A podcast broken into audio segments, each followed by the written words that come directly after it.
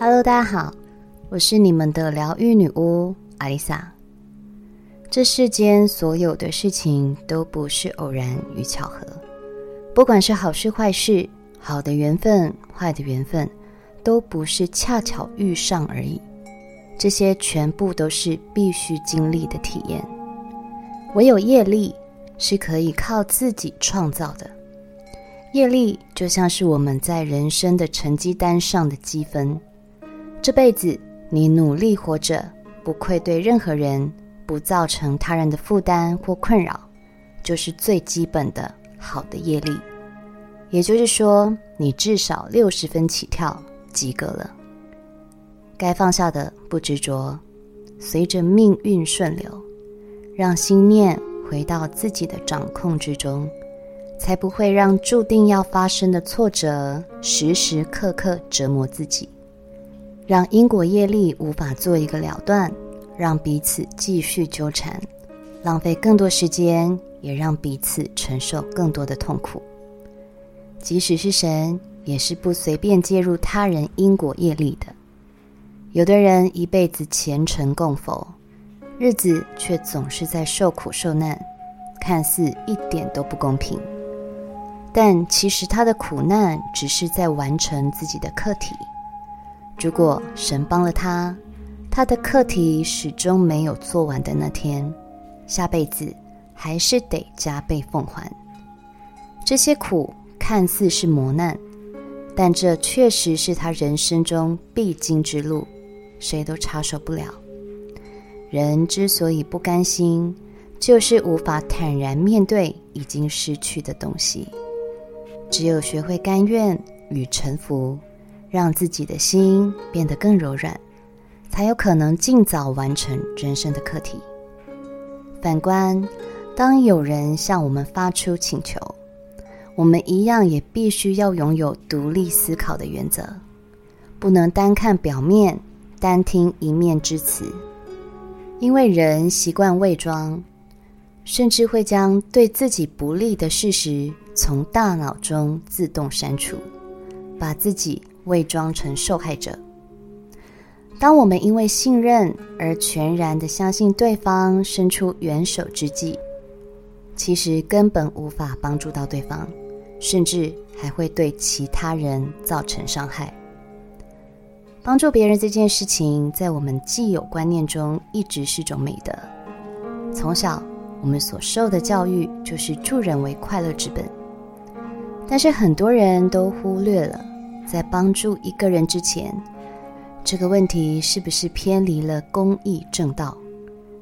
我们出自善意的援手，可能让自己成为助纣为虐的加害者，介入他人的因果业力，而这些业力产生了更多负面的连结，这些负面连结就会像交错复杂的业力脉络一样，触及到我们的身上。当下我们可能察觉不到这后续的业力是如何发生作用，但是它确实已经开始运作。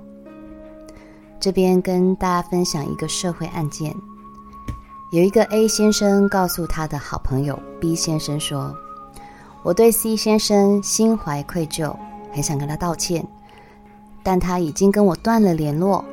如果你可以帮我。”他一定会看在你的面子上，给我一个机会跟他解释，我的心里也不再有遗憾了。B 先生看他这么有诚意，心里想着，如果这两个人可以和好如初，我也算是做了件善事吧。于是两个人来到了 C 先生的住家门前。C 先生一听到是 B 先生的声音，因为他们也是朋友，之间也没有交恶。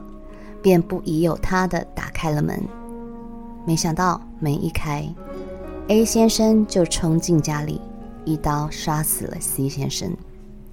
B 先生愣在原地，惊恐地问 A：“ 你不是要跟他道歉吗？”A 说：“我才不要跟他道歉，这件事情我就是不甘心，好不容易逮到机会，我一定要把这个仇给报了。” B 原本也是出自好意的，想要帮两个人牵线，让他们能冰释前嫌，言归和好。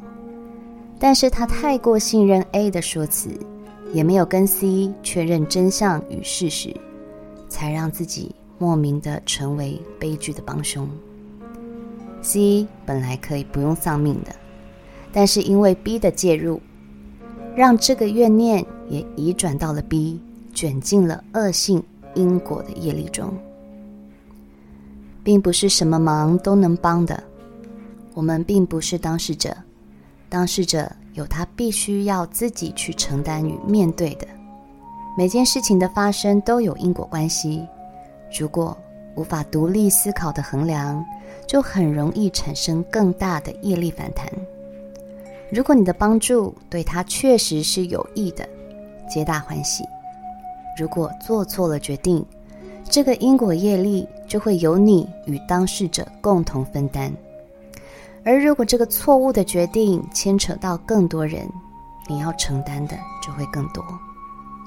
我们看到的、听到的都是表象的呈现。一个人的言行背后有显性和隐性的人格在运作，而我们只是通过表象结合自己的认知做出判断，误会就会因此产生。例如，你的朋友告诉你，她的老公总是对她言语暴力，不尊重她，但她隐藏的是她对婆婆的不孝顺，对家里的不负责任，又或是。